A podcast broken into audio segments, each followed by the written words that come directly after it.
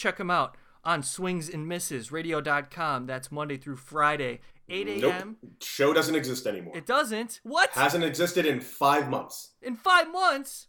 What are we Yeah. doing? Oh I wow, that's December 24th, the re- l- latest retweet. Well, damn it. All right, so I'm gonna reset. This I this better all stay on this okay. podcast. No, no, no, I got you. Um, Perfect. This is the best so- introduction well- I've ever had. great, Yeah, great. right?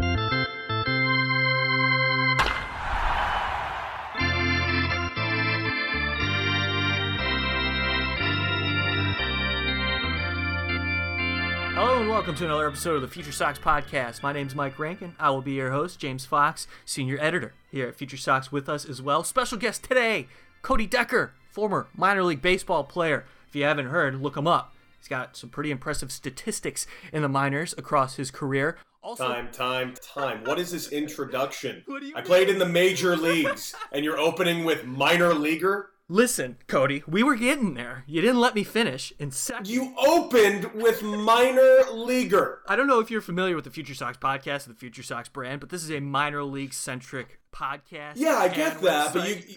If I played in the big leagues, it's pretty damn implied I played in the minor leagues. All right, well, Cody Decker spent time as well in the major leagues. Can we? Nope, minor leaguer. Cody, thanks so much for taking the time. We're gonna continue if you don't mind. Is that cool? I'll think about it. All right, our world, uh, you're just living in it. Okay, appreciate your time. Follow Cody at Decker6. What happened to Swings and Misses, and what are you doing now? Right now, I'm doing nothing. I don't have a job. We hear you, we hear you on radio.com sports, though. We hear you on 670 The Score. That's, Yeah, I can, I do go on the score whenever whenever I'm asked. I've been doing some stuff with Lawrence Holmes lately. I was on Dan uh, on uh, the Bernstein Rahimi show the other day. Love going on their show. Um, yeah, I'm, I, love going on the score. I, I think uh, Chicago radio, sports radio, is one of my favorite places to be. I think like the score and the fan in New York to me are like kind of the holy grails when it comes to actual uh, sports radio. So that's I, I always I always relish every chance I get to go on the score. Well, that's fantastic, Cody, because I, I got to know what the plan is now following your professional career. Obviously, you're making a name for yourself in sports media as a broadcaster, as a personality. Is that something that you foreseen after your professional career as a player? What was the thought process following your career? I always thought I was going to be a major league manager. Uh, I remember one time I got called in the office while I was with the San Diego Padres. I was in um, big league camp in 2015, and I made a I made a mistake. And I remember I got called in the office and got chewed out very hard, very very hard by my manager Bud Black, who I have the a frightening amount of respect for. And I remember he finished the scolding with a, "You know, you're the only smart person in that entire clubhouse, right? The only one." like the only one. You should be in my seat in 20 years. And when he said that to me, it kind of clicked where I just said, yeah, I should be in your seat in 20. I should be in your seat in 10 years. I should be a big league manager. And as I and that's kind of how that was honestly the day that like my my my sights kind of changed. Yeah, I hadn't been in the big leagues yet, and I eventually that season got there, but I never got another opportunity again. But I always wanted to be a big league manager. I didn't even realize it till Bud Black actually yelled it at me yeah, I want to be a big league manager. But you know, the the road to becoming a big league manager is anything but the road it once was. It used to be you go and start your whole minor league career over, and you start at the bottom, you work your way up. I've turned down many minor league manager jobs. I've turned down double A manager jobs. I've turned down uh, a bunch of high A jobs. I've been offered rookie level uh, more times than I'll ever care to actually mention. Um, but I, I I just didn't see it making sense for me. I just finished 11 years playing professionally. I, I retired on uh, July 7th, 2019. Uh, had a great end to my career, uh, but I retired because I got offered this job with Radio.com Sports to do my own show with my wife Jennifer Sturger, and we did our show Swings and Misses for about a year and a half, and it was the best job I've ever had. Loved every second of it. Uh, unfortunately, COVID hit and obviously put a put a hell of a damper on all sports radio for quite a while. Things are finally on the upswing again, which is great to see. Um, but you know, it, it I took that job, and I also took the job as the exec, uh, associate executive director of a baseball and softball nonprofit out of El Paso, Texas. Uh, kind of changing how baseball is played, taught, uh, learning, learning, uh, you know, incorporating as many metrics as we possibly can. All these things that were being that are being taught, you know, everywhere else, especially Los Angeles where I grew up. But in El Paso, things were still very much in the dark ages. So I really wanted to improve the ball players there because that city means so much to me. I played there for two years when I was in the minors in AAA for the San Diego Padres, and I kind of fell in love with the city. I fell in love with the fans and so I wanted to give back in that way. So I, am still doing that, of course. I'm, I'm still the associate executive director. I run that facility almost daily. I just happen to be in Los Angeles today. I came home for a week. I'm going to go back to El Paso on Thursday and work with players again on uh, Thursday evening. I have a full full week of just working with catchers, working with hitters. Um, helping pitchers out. And it, it's it's a blast. I really love what I do right now. Unfortunately, my uh, contract with Radio.com Sports did come to an end, and I'm uh, currently a free agent, and I'm exploring all possibilities, including uh, staying with radio.com sports, of which I absolutely love. I love radio.com. I've loved the opportunity of, you know, growing up in Los Angeles, radio uh, was a very important thing to me. I was a regular on the Mark and Brian pro, uh, show on in uh, the mornings here on KLOS in Los Angeles. I was a huge fan of theirs to the point where Bri- uh, Mark from Mark and Brian, Mark Thompson, who's now in the Radio Hall of Fame, became my mentor. Uh, when he eventually left uh, KLOS, he started his own podcast network that got really popular, and I was always on his podcast. And then after that, he got a he got a job with Entercom, uh, hosting his own show on a on a station in Los Angeles called uh, 100.3 The Sound, which no longer exists, unfortunately. It was an amazing radio station, and he had Mark in the Morning, of which he brought me on to work on that show. And that was all while I was still playing. That was during my time in high school, college, and professional. And I worked in Mark in the Morning after I made it to the big leagues. So I was doing morning radio here in Los Angeles while training for my next season, of which I eventually signed with the Royals. So radio has always been very much a part of my life. I used to have CDs, radio CDs of comedy bits from other, uh, from Mark and Brian, from Kevin and Bean, from Howard Stern, all these, all these radio personalities that I just could not stop listening to. In Los Angeles, especially, it was crazy. You had Mark and Brian, Howard Stern, Kevin and Bean. Uh, you had um, I'm, I'm, not even thinking of the oh big boy. Uh, you know, eventually Ryan Seacrest. You had before that you had uh, Rick Dees. So it was it was every station was heavy hitter, heavy hitter, heavy hitter, and I just kind of fell in love with radio. And then I you know I've done a lot of TV work, and you know I, the options that are out there for me are kind of interesting and really out there. But I really love what I'm doing in the baseball sports media uh, landscape. I feel like baseball doesn't have enough people speaking from a conscience standpoint. I think baseball is so nuts and bolts right now that uh, the game has been so horrifically dehumanized, and it's my goal in what I do on radio or television when I talk about baseball, and is I want to I want to add the human element back into it to make fans really realize what's in front of them, rather than okay, well here's a 3.4 WAR and a WHIP of 6.3, and oh his ERA against lefties in August after 7 p.m. is this like who who cares? Honestly, who cares? It's a hitter, it's a pitcher. Let's talk about the human element and see what's actually going on right now in front of your eyes. So, Cody, that's a pretty good segue for me because, you know, when the White Sox hired Tony La Russa, you know, I heard some of your thoughts about that hire, and I was as apprehensive as anyone you know, about the process and about them hiring him in general. But after seeing the coaching staff he's assembled, you know, I like Ethan Katz and uh, Miguel Cairo, Shelley Duncan, Jerry Narron joined recently. Those seem like pretty big additions to the staff. Have your, like, I guess, thoughts on, you know, the, the whole thing changed, like, you know, with some of the names that joined Tony in Chicago?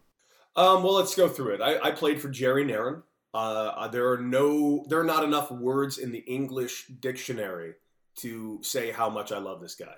Uh, Jerry Narron, somebody asked me, what do you think about Jerry Narron? They already have their bench coach in place. Why Jerry Narron? Because, quite frankly, if a Jerry Narron is available to you, you make space for him. I don't care what the job is. Yeah, give him the title of janitor. I don't care. Have Jerry Narron around your team. Your team is instantly better. Um, I, I, I, I'm a big fan of Ethan Katz. I've known him for a while. Uh, I wouldn't say we're best friends, but I've known each other. We've known each other decently for the last ten years. Uh, he's a good pitching coach. I think he has been um, a pitching coach who has greatly, greatly benefited by having, while he was a high school pitching coach at Harvard Westlake, having three of the best arms in the country. That wasn't necessarily his doing, but he did a great job of honing them in and helping them get to the point to where they are today. So he's done a great job when he was with the Mariners organization. He became the assistant uh, pitching coach with San Francisco last year to glowing reviews. I'm very excited for, for his opportunity over there in Chicago. I think it's a great pickup. I think it's a good opportunity for him. He's got a great leg in the door with Lucas Giolito, knowing him since he was 15. So that's just an added bonus. Uh, he comes in with immediate credibility. I do worry, though, that the Chicago media is making this guy out to be this pitching guru that I'm sorry, he's not. That's not what he is. He's not coming in and remaking pitching for you guys. That's not, that's never been the case. And I do sometimes worry that you guys are, not you guys particularly, but a lot of people in the Chicago media are building him up to be something he's not. He's not a cure all of a pitching coach. He's a good pitching coach, and he's a great hire, but he's not going to turn everybody into Lucas Giolito. That's just nonsensical. Um, the other coach you mentioned, Shelley Duncan. I played for Shelley Duncan. I've known Shelley Duncan a long time. What a guy. Great, great person to have around a clubhouse. Truly funny and great and just uh, just a guy you want to play for. So I think Tony La Russa, which again I'm still apprehensive about that hire. Um, I feel as though he is a I'm going to say relic, but relic of an of an era of baseball that I feel like needs to kind of go away. I'm not saying that he's an old relic. It's more like he's kind of a portion of baseball that is wear your socks high, don't say a word, and whatever you do, don't smile. That's not baseball and to me. That's not how this game should be played. And that's not the direction the game is going. That being said, he has done an incredible job of surrounding himself with very good coaches. Uh, he's got a young and truly exciting ball club. Uh, I, I'm so excited to watch the White Sox play this season. To me, they are the clear favorites in the American League Central, and I don't even think there's a close second, and I'm including the Twins. I think the Twins are going to finish uh, oh, about 10 games behind them. And I'm not sold that the Indians can compete in any way, shape, or form. I think the Royals might have a chance to finish third, maybe even have a chance to crack one of those wild card spots. Because the American League, American League West is in disarray, and right now the American League East is a two-team race. I think a lot of our listeners, readers, fans of the White Sox as well resonate with what you're saying about your apprehension toward Tony La Russa as a manager coming into the modern era Really good stuff too about Ethan Katz, and I want to take you back there real quick. You mentioned himself and his credibility, but the White Sox moved on from Don Cooper, and you talk about relics. This is a this is a mm. guy who's been a mainstay in the organization for multiple decades, and he's had success as well in his track record. When you go from Don Cooper to Ethan Katz, what about Ethan Katz's maybe personality, his strengths as a pitching coach will help the young pitchers like like a Giolito and Kopech, Dylan Cease specifically? I know it doesn't seem like much, and I know from the outside looking in, when I say age, like it, like it's an important thing. There is something to playing for a coach that is older because immediately it just lends itself to respect. So when you're talking about Cooper, you're talking about a guy that's been around for a long time. You just innately respect him. Now you got a guy named Ethan Katz, young guy. He's only a few years older than me. Uh, Ethan Katz comes in with a hell of a track record right now um, that has been greatly. And, and again, I, I, don't want to sit here and say Ethan Katz is not a good pitching. Coach. He's a very good pitching coach, and he absolutely deserves this job. He earned this opportunity, but he comes in with a track record that very much is lent to him by three superstar pitchers that he had in high school. We can't we can't sit here and pretend that's not the case. He had Lucas Giolito, he had Max Fried, he had Jack Flaherty, all first rounders. So obviously he comes with that pedigree. So a guy that young who has influenced that many players at that high of a level, people are going to start looking at him. And I think the Chicago media has already done that, either to his benefit or detriment. They've looked at him like this is the next guru. This is the, the guy that's going to take everyone to the next level. And I think all those pitchers will co- totally buy into that. I'm worried about the bad month. What happens if the White Sox pitchers slip for a month? Does the Chicago media turn go ahead and turn on Ethan Katz? Do the players still respond to Ethan Katz the same way? These are kind of things that'll be answered throughout the season. I don't foresee there being too much of a problem. I feel like that pitching staff is too good in uh, in Chicago right now. I think that the White Sox are going to absolutely dominate their division. But I do sometimes worry because I don't need to tell you that Ethan Katz is coming in with a, really, really not even high pedigree an expectation that I don't think is realistic. So, you know, they made some additions this offseason, the White Sox, obviously, with Liam Hendriks and Lance Lynn, and they brought back Adam Eaton. You know, one thing they didn't do was add like an everyday DH type guy. Andrew Vaughn is expected to be the primary DH at some point this year, and I think probably for 140 plus games or so.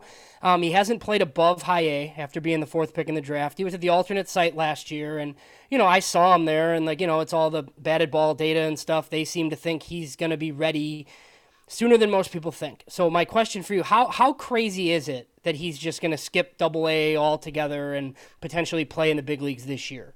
Pretty crazy.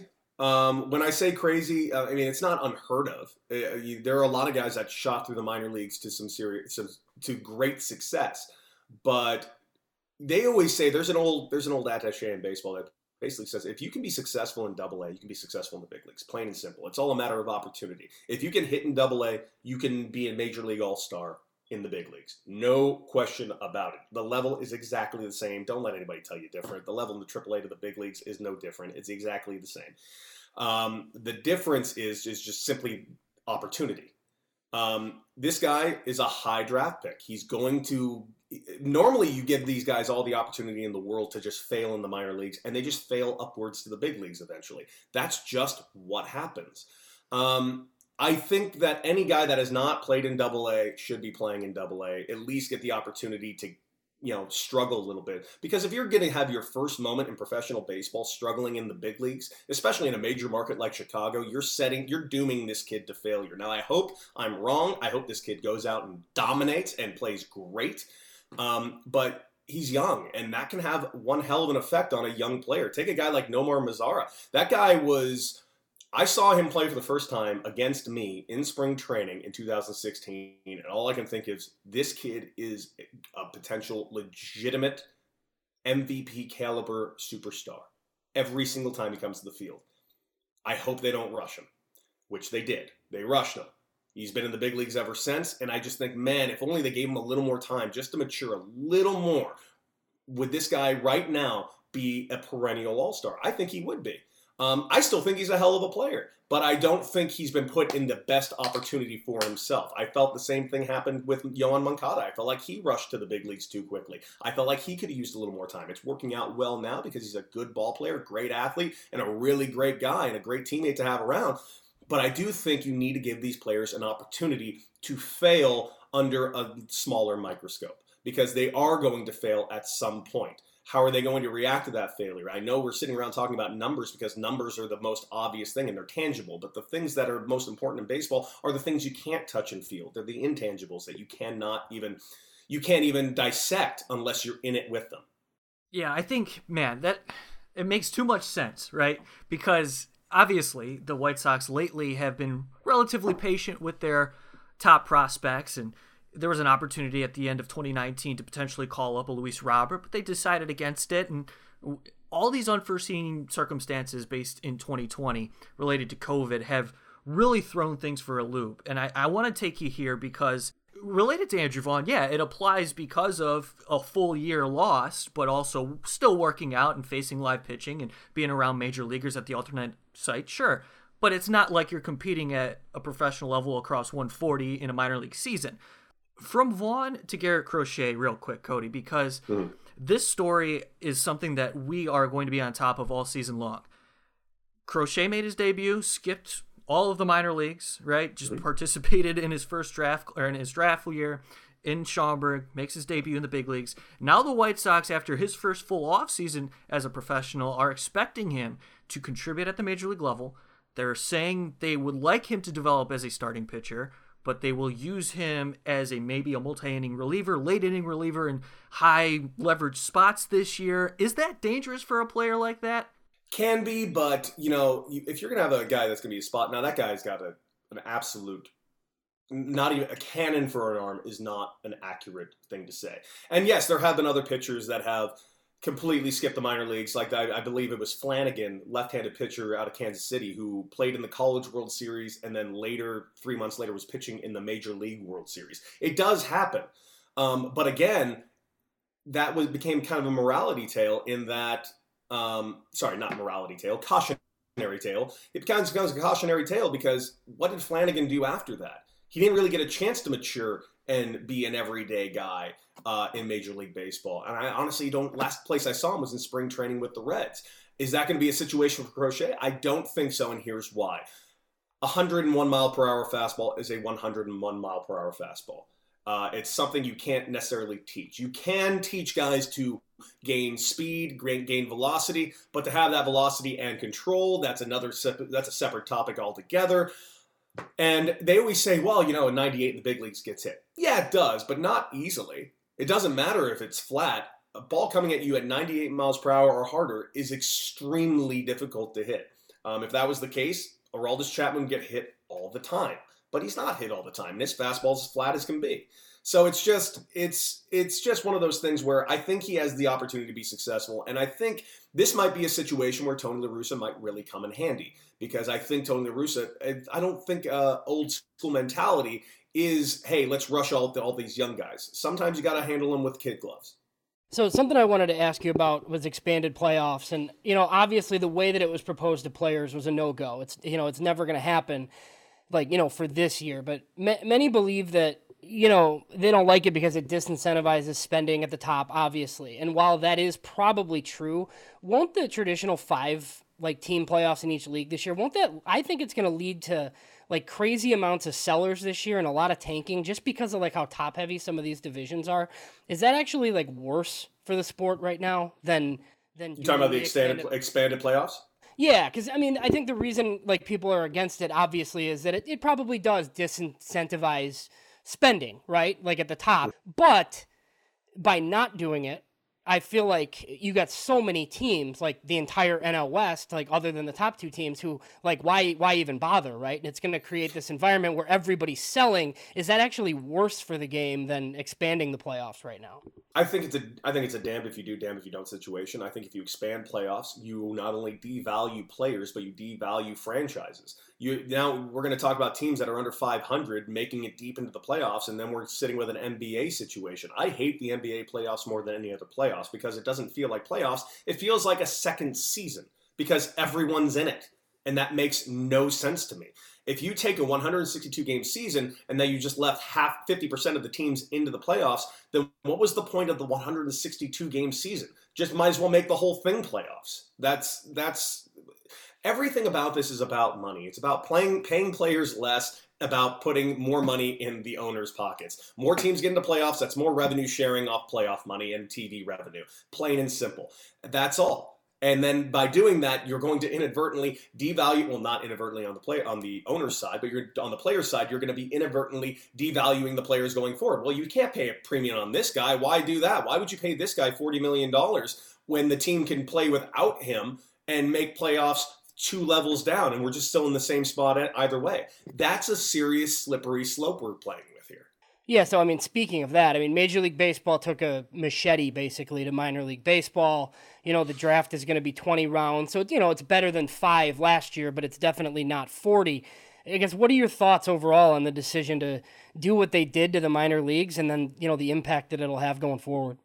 Um, the impact going forward is going to be something that I'm really scared about, and that's shrinking baseball. The last 10 years, Major League Baseball has put on a good face talking about, hey, we want to, you know, expand the game. The World Baseball Classic, get the game in more more cities around the world, make it a world game. And I'm all for that. But you can't promote the game saying we're going to make this game and grow it and then shrink it in our own country. We're taking professional teams out of small towns, an affordable night of watching professional sports that is no longer existing in a lot of towns. And that is something that really, really scares me. Um, I grew up in Los Angeles, California. I grew up in a baseball hotbed. I could drive. I went to Dodger games my whole life. If I wanted to, I could go to Angel games, and if I really wanted to, I could drive down to San Diego for a couple hours and see a Padre game. I had access to Major League Baseball, and also I had access to, on my drive from LA to San Diego, about six minor league teams as well. So baseball was beyond accessible to me. Say you grew up in Helena, Montana. Baseball is not accessible to you, and the only baseball you're exposed to is that short season A ball team that no longer exists. So now they're not getting any exposure to baseball at a high level. This is going to basically take the game away from a lot of people who should be able to see the game at a high level at an, at an affordable cost, I might add.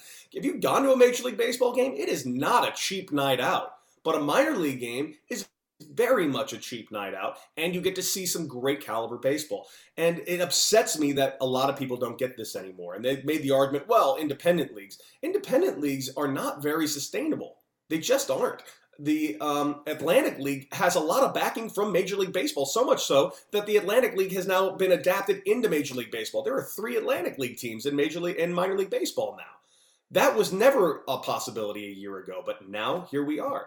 The the the, the minor league contraction was very shady from the get go. I hate the fact that Major League Baseball saw the the, the COVID nineteen as a fig leaf to basically just do whatever they wanted. They didn't just gut the minor leagues. They tried last year like hell to gut the CBA that was already agreed to, and they tried their very best, like they always do, because this is their playbook, to make the players look like a bunch of greedy millionaires. When you're being told that there's a bunch of greedy millionaires on the field, but the people that's telling you are a bunch of billionaires, can you please start paying attention? On that indie ball topic, I, I, love it. I love that we're getting to this point because I agree with you. I think indie ball leagues are, are dangerous because they're obviously independently operating. They have to make sure that they maintain revenue and generate sources of income in their uh, specific markets. And like in Chicago, in the Chicagoland area, there are multiple independent ball teams in several leagues. And we saw Kane County now joining an independent group, losing their minor league affiliation and, and that's a little bit off topic, but w- when it comes to my uh, independent league baseball, how much experience do you have within knowing about those leagues, those players who have spent time in the leagues? How realistic are those players moving up to the next level? I mean, we all know on the surface it's another option for players to continue their professional career, but realistically, is it sustainable for those players to rely on that or, you know, use that as an option to continue their professional careers? It is an option, but it's not a great one. It's it's how do I put it? What I tell when I work with young players and I talk to them about you know continuing their baseball life after the age of 18. Anytime you play after the age of 18, it's an absolute, absolute accomplishment. If you play at 19 years old, I don't care where it is, an NAIA, a junior college, uh, a D1, D2, D3, doesn't matter. If you play after 18, it's an accomplishment. That being said, if you have the opportunity to go to a D1 school, knowing full well that you're not going to play for a couple of years, or going to a junior college where you're going to start every day, I always tell somebody go to the D1. Plain and simple.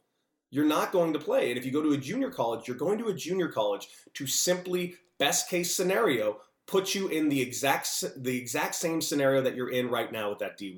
You go to a junior college, you're going to go to a D1, and you're not going to play. That's how it works. And you're just starting all over again. I always tell somebody to do that. Now, the reason why I bring this up is because it's very much like indie ball.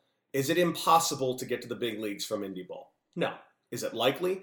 I would say uh, it's almost impossible. Almost impossible. There are exceptions to the rule. Daniel Nava is the one that really comes to mind because his first at bat when he hit a grand slam in the big leagues with the Boston Red Sox, the first thing they all said from indie ball all the way to here that is a very, very rare example. Again, it's not impossible, but the examples of people who eventually had no choice but to go to indie ball that eventually made their way back to the big leagues, I would say the number is less than 20 all time. So I mean like with with these changes to the minor leagues, like how would somebody like yourself and look like you, you know, you went in the 22nd round, but you had a long career, 200 homers in the minor leagues, made it to the majors you know, your 22nd rounder signed as a college senior. Like, so somebody like that now, do you just, you know, you have to weigh, do you take the 20K at that point? Or do you, you know, maybe you give up on the baseball dream? I, you know, how does, how does that really work with some of the guys now that are going to have to make that decision? It depends solely on so many. It, it, depends on a lot of variables. How much school do you have left? Are you? Is it your junior year? Okay, that you're being offered twenty thousand dollars, or you go back for your senior year. Well, you should probably go back for your senior year because that $20,000 is not going to change your life. In fact, it's going to be gone by month two of your first season because you don't realize that you're about to get paid nothing for the next seven years and that you got to live off that 20 grand. And in the off season, you're not going to be able to get a job. And you're also not able to get other different employment in baseball because you're under contract for seven years. It's a very, there are great things about minor league baseball and professional baseball, but there is a very, very, very serious dark side to it. Um, people don't realize. Like I, I hated when uh, people try to come after me on Twitter. It's like, oh, well, you made all this money. Dude, I slept in my car one season because I couldn't afford rent. Uh, I just couldn't. I was making $600 every two weeks. I had to ship my car from AA to AAA. That cost me $800. By the time I got my car, I couldn't afford a room anywhere, so I had to sleep in my car in the parking lot at Kino Stadium. That's what I had to do. It was the only way I could survive because it was either, all right, I can go get a hotel room or I could not eat this next week. That's the decisions I had that were put in front of me. It, there are ugly there's ugliness if you pull back the curtain a little bit, but there's a lot of beauty to it too. You know, there's a lot of dues that are getting paid. You you all hear about these million dollar contracts, these hundred million dollar contracts. For every one of those, there's ten thousand guys who slept in their car, who are not only just at that level or just under that level. They're they're more than good enough to be paid a twenty five million dollar contract. They just never got the opportunity to do so. Yeah, yeah, that's some very real experiences right there, and I appreciate you sharing.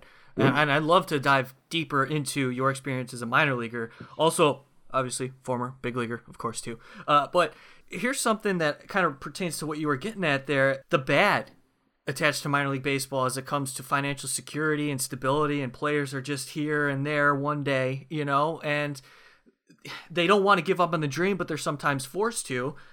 You don't want to play at indie ball because, like you said, the the money as well over there isn't great. I know in the Frontier League, I think the max contract per month is sixteen hundred dollars. So you know that's and that's the max deal that you're getting. This is it's tough. So how do you protect the players? And I guess my question is: Is there a chance that minor league baseball ever adopts a union? Is that possible? Absolutely not will never, ever, ever happen. If, if, if these last six months have proved anything, it's that minor leaguers will have even less power going forward. Because not only do the players not have power, we just found out that all the minor league owners, which by the way, a lot of billionaires in that list, they had no power to stop what just happened. So we just watched multi billionaires take advantage of normal billionaires and millionaires it was really, really something to watch to see this happen. Also, the lack of information that was given out about it was pretty staggering. Questions that were being asked, no one had answers to. Um, could they ever unionize? No. The only way it could ever happen is if Major League Baseball Players Union decides to adapt, adopt the minor leaguers, of which they will not do. I was told to my face by Tony Clark when I asked him this very simple, simple question in 2016. I uh, just got. Um, at this point, I was still in the players' union because uh, when you make it to the big leagues, you're in the players' union. I paid my dues, both literally and figuratively. I paid the players' union the money that they asked for. And then by the time I that offseason came, I got DFA'd by the Padres. I signed with the Royals, and until opening day of the next season, I'm still in the players' union because they, you know, I'm fighting for a chance to make the big league club. Sadly, I was the 26th man on that Royals team. I got sent down after the last big league game of spring training at Chase Stadium. I thought I made the team. Unfortunately, didn't work out. All good. But I remember a week before, I asked Tony Clark after our meeting with him. Uh, the every every team has a meeting with Tony Clark and a few associates. And I asked a very, we went on a whole tangent about wearable technology, which is a very real threat to, to players and the Players Association. And then we spent so much time talking about uh, being compensated for autographs that I nearly I nearly put my head through a wall. I'm like, wow, nothing in my life could matter less than this topic. When the real topic we need to talk about is I'm in this room right now. In two weeks, I am no longer protected by the Players Association. I'm on a contract that is not guaranteed. Everyone else in that room, they're on guaranteed contracts, and they're going to continue being protected by that union no matter what happens this season.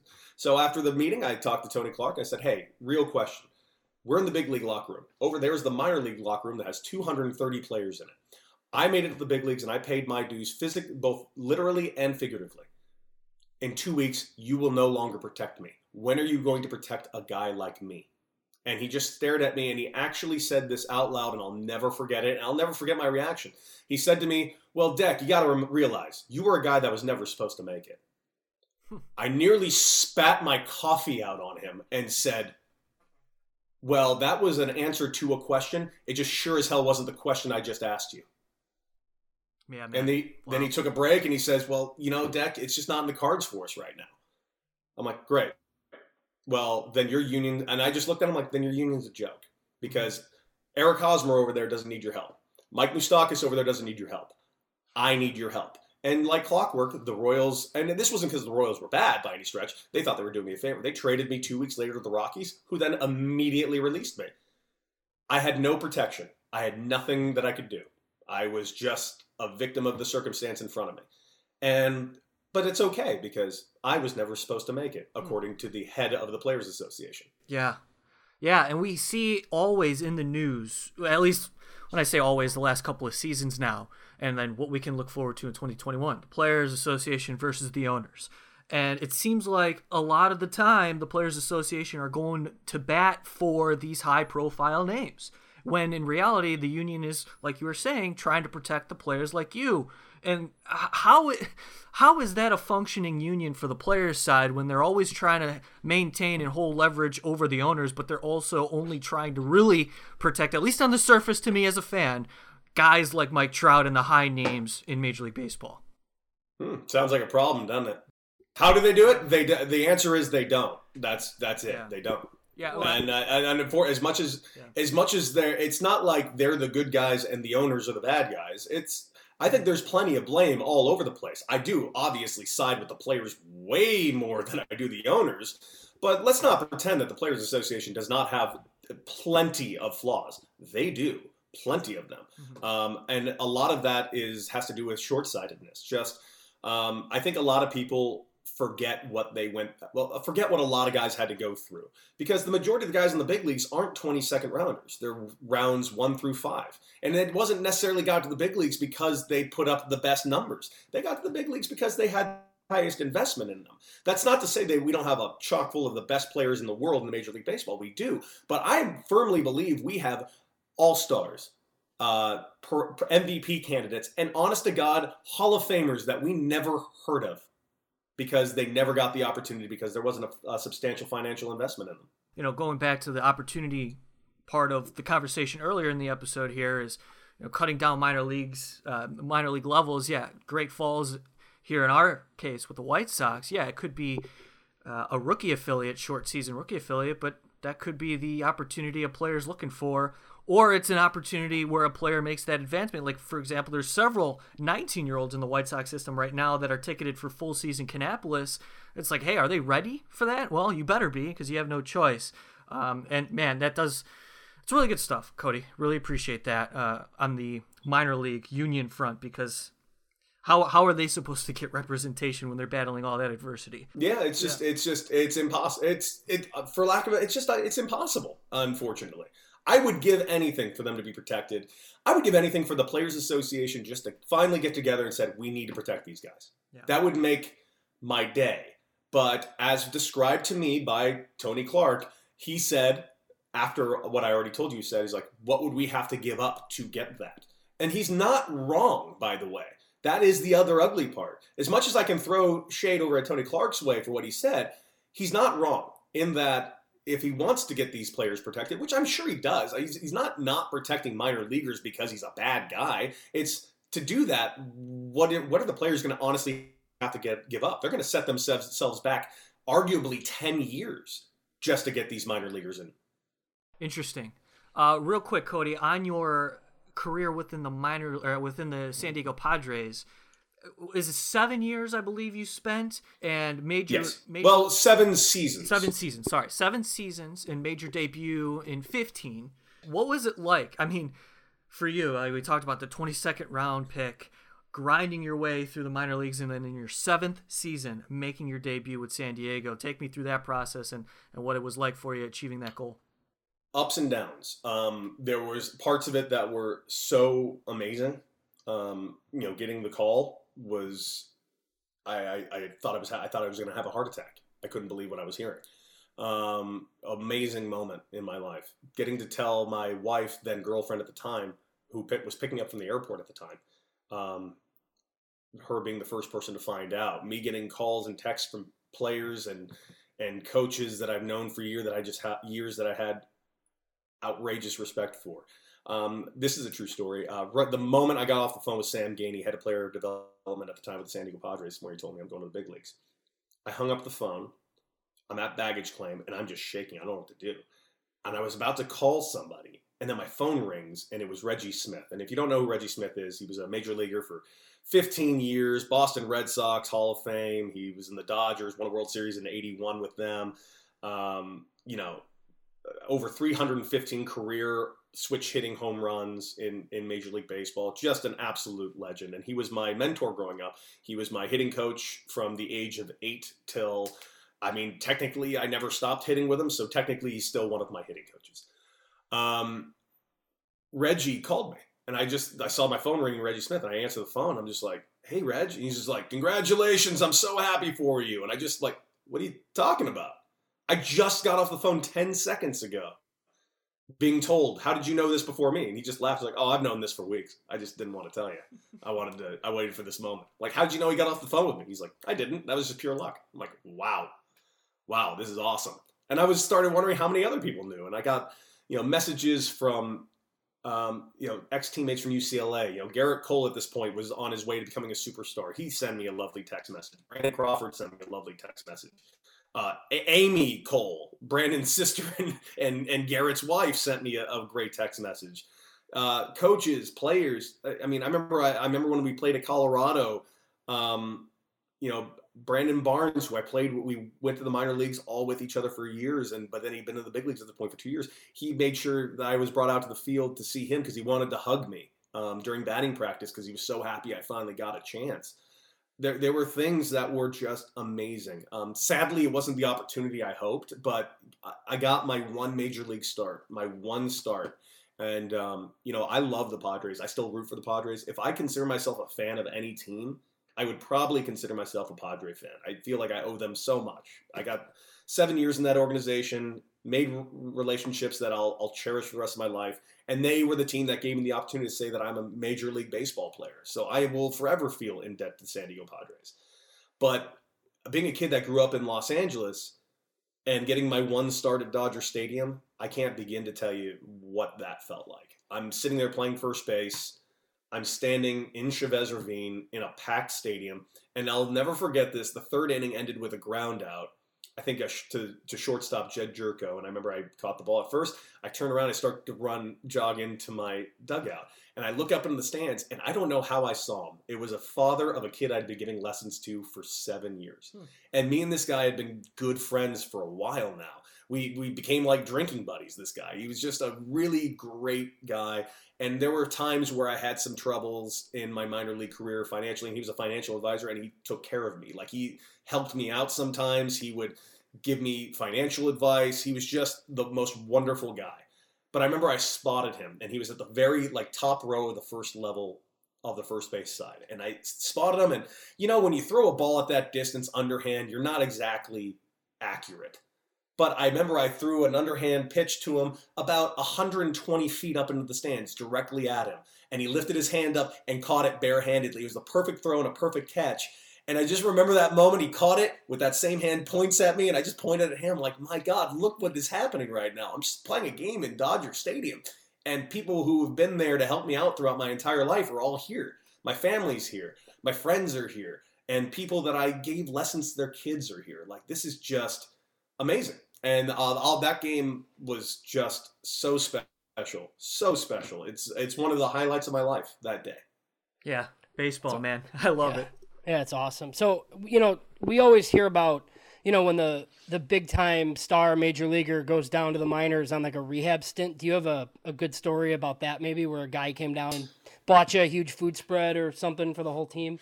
Oh yeah, well it's almost it's kind of it's not mandatory, but it's mandatory. You're a big league, you go down to the minor leagues for a rehab stint, you're gonna you're gonna get you're paying for spread, and it better be good spread because we if a guy like me, especially a guy like me who was a veteran guy who, um, for for better or worse, had a lot of respect in the clubhouses that I was in. Don't know why. I'm I'm I'm not that great, but it was I was always labeled to be the Crash Davis guy. I was always the guy that was supposed to keep the team together, and and I and I always relished that role, and especially those last four years of my career, that was what I really took to. I, I, I focused more on helping other guys because helping them helped me, um, and and vice versa. And it was something about seeing a guy that I helped gain success that just made me feel like I I really accomplished something.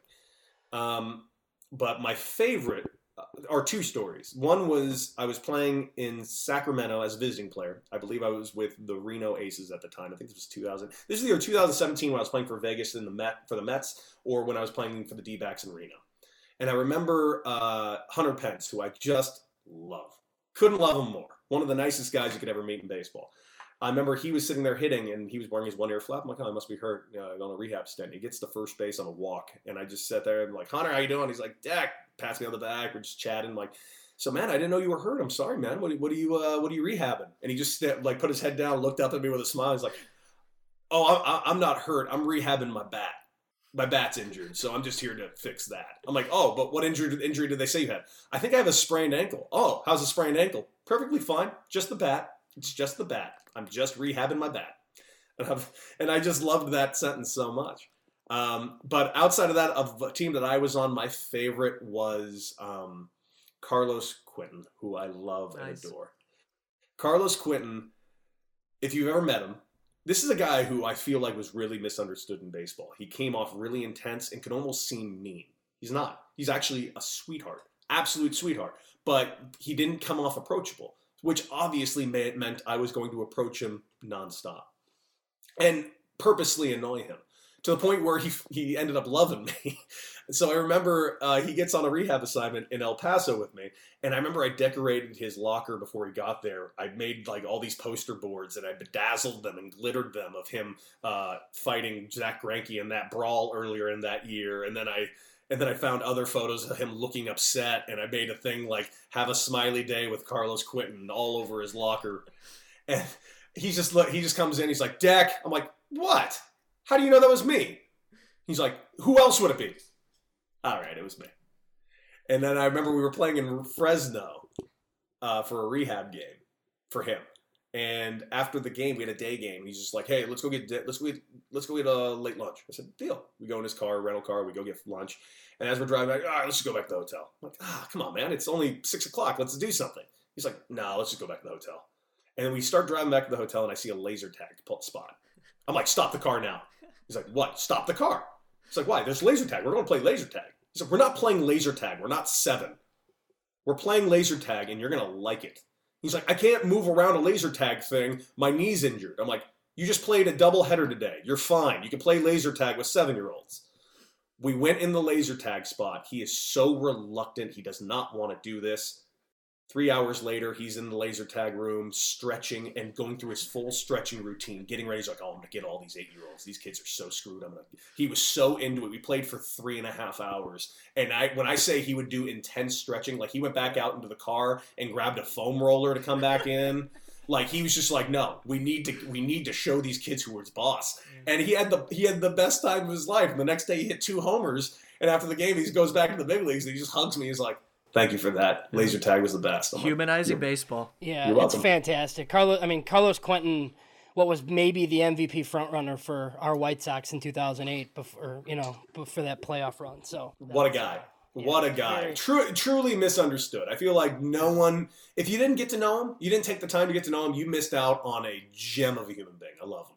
Yeah. So, my last one for you, and you know, this is for me. This is like the the reason why I wanted to have you on. A lot of people are very excited later this summer. You know, White Sox, uh, Yankees, I believe, at the Field of Dreams game. You're a big very movie. Cool. You're a big movie guy. I told you I wanted to introduce um, our listeners to your correct opinion on this. Yes. Field of Dreams isn't just one of the worst baseball films ever. It's just a bad movie in general. So can we have your, your, thoughts on that, and then maybe what your favorite one or two baseball movies are? Okay, just so I'm clear, because I can't see you guys. Who is a Field of Dreams fan and who isn't? Uh, I'm indifferent. I mean, it's yeah. You're so, indifferent. Yeah. So James is obviously the one that you've talked to. I I uh, I just have buddies that love it, and I've never ever understood it. It is awful. Oh, that's right. That doesn't make sense. Oh, that's right. This movie has establishes rules early and then just breaks them the rest of the movie. Oh, that's right. That character didn't matter either. Oh, that's right. No one has character development at all. Oh, that's right. This movie sucks. It always sucked. It was never good. All of you who think it's a good movie, shut up. Uh, it's awful. Nothing happens. It all ends because he wants to play catch with his dad. Uh, what? Well, the guy's in his 50s. Grow up and get over it. Pay your taxes. we'll have a catch. You know, I mean, you grow up, you know, a lot of the time it resonates with the viewer. I mean, what's wrong with that? I have a father. I've never played catch with him, and I never want to. Okay, okay. What about a little big league? How do you feel about that movie? Oh, that's a classic. I'm sorry. I know. I know you guys are White Sox fans, but you know you got to really appreciate that 1996 Twins team. Lou Collins, one of the best movie swings you'll ever see out of Timothy Busfield, right up there. In my opinion, he's in the top three of baseball swings in a baseball movie. Timothy Busfield as Lou Collins, really good, great, beautiful left-handed swing.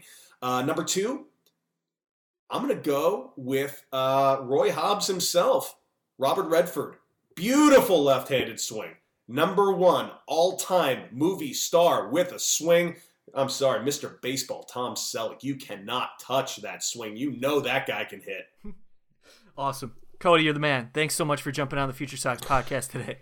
Gentlemen, thank you so much for having me. And I mean this from the bottom of my heart. I'm so excited, so excited for the White Sox. I think this is going to be a real exciting year. I hope they can get by. I mean, I, in my opinion, they're making, they're going to be in October.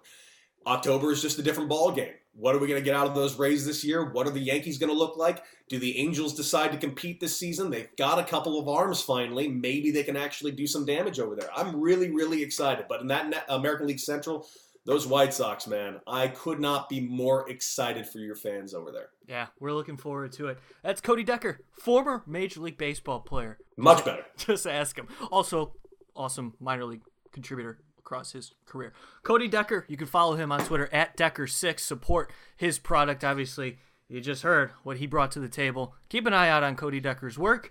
For James Fox, my name is Mike Rankin. Thanks so much for tuning in to the Future Sox podcast. We'll talk to you all next time.